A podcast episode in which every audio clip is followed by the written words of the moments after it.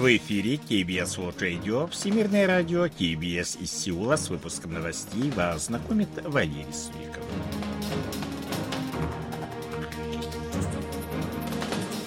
Основные темы этого выпуска. Президент Республики Корея Юн Сок Ёль посетит Японию 16-17 марта. Новым лидером правящей партии «Сила народа» избран Ким Ги Хён. Республика Корея продолжит оказывать помощь Турции.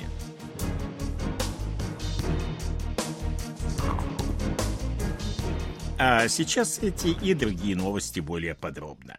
16-17 марта президент Республики Корея Юн Сок Ёль посетит Японию, где проведет переговоры с премьер-министром Фумио Кисидой.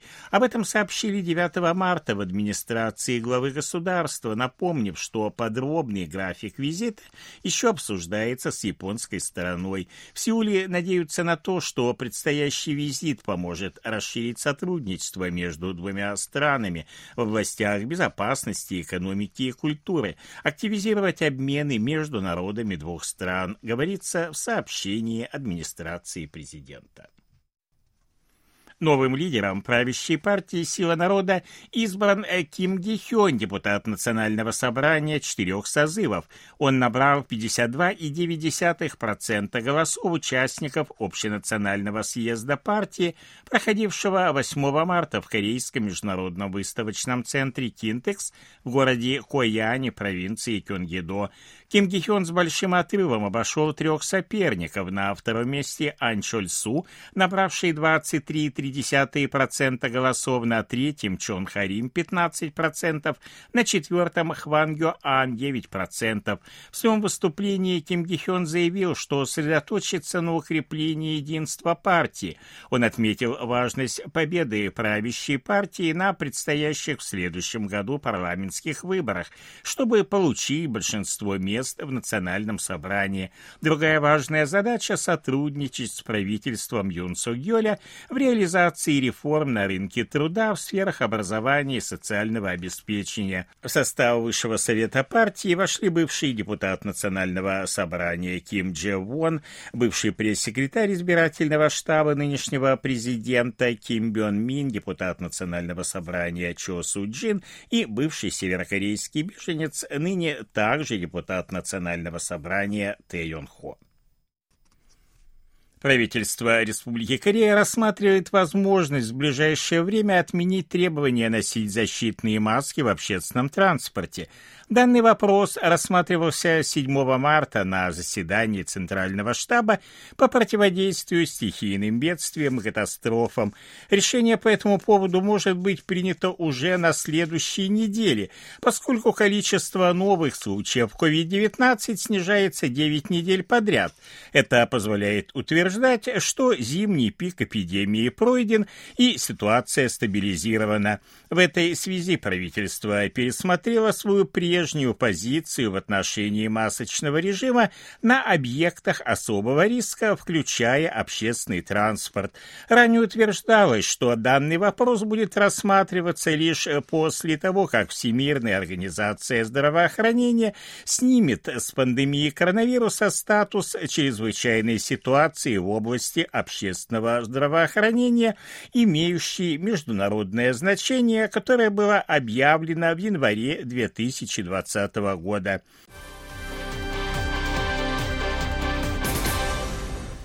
Республика Корея продолжит оказывать помощь Турции, которая является братским государством. Об этом заявил в ходе состоявшейся 8 марта в Стамбуле встречи с соотечественниками председатель Национального собрания Республики Корея Ким Чен Пё. Он выразил сочувствие народу Турции, проживающим там соотечественникам, пострадавшим от масштабного землетрясения. Ким Чен Пё сообщил, что в феврале все депутаты Национального собрания добровольно пожертвовали 3% своей зарплаты в фонд Красного Креста. Эти деньги пойдут на закупку контейнеров, которые будут использоваться как временное жилье.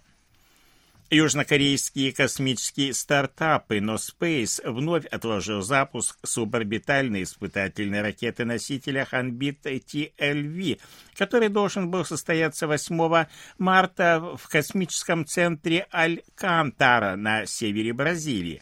Первоначально запуск планировался 7 марта, но был отложен из-за процесса подготовки и предстартовой проверки. 8 марта запуск было решено отложить на этапе обратного отсчета времени. В декабре прошлого года компания уже предпринимала попытки провести запуск ракеты, но тогда он был отложен из-за плохих погодных условий и технических неполадок. Республика Корея и США договорились укреплять контакты в проведении расследований дел, связанных с незаконным получением Пхеньяном виртуальных активов, а также в осуществлении санкционного давления на него. Данную тему обсудили 7 марта в Вашингтоне представители Республики Корея и США на заседании совместной группы по противодействию киберугрозам Северной Кореи. Стороны отметили определенные подвижки в реализации контрмер, в числе которых заморозка и конфискация виртуальных активов Пхеньяна, полученных незаконным путем.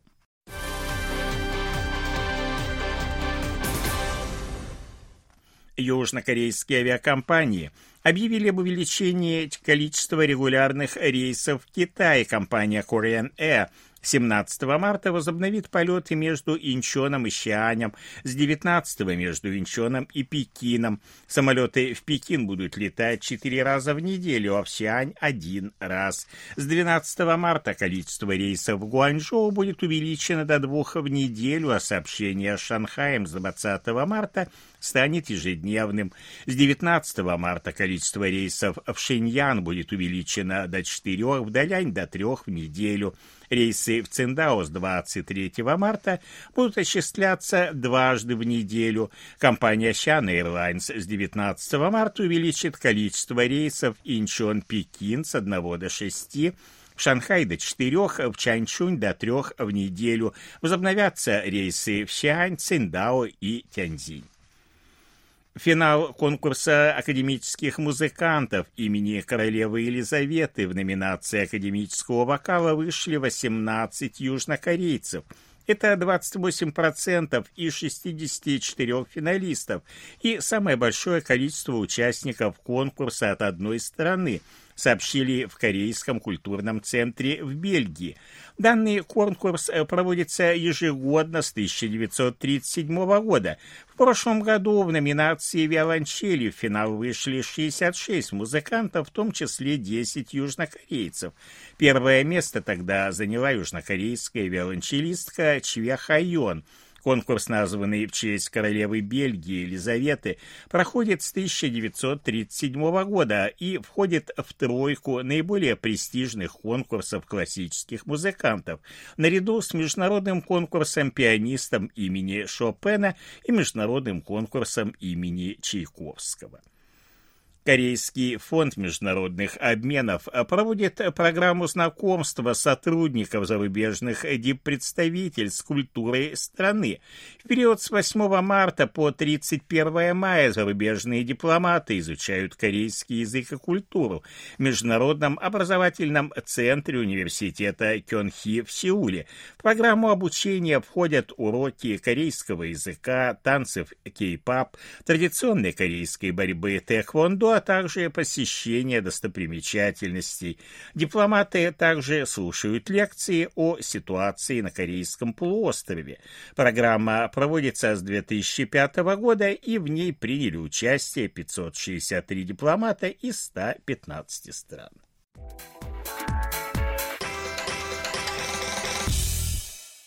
О ситуации на бирже, валютном курсе и погоде. Главный индекс корейской биржи Коспи 2419,9 пункта, индекс биржи высокотехнологичных компаний Косдак 809,22 пункта. Валютные курсы: 1322 воны за доллар, 1394 воны за евро. В Сеуле пасмурная погода, температура ночью до плюс 5, а днем до плюс 13 градусов. Это были новости из Сеула.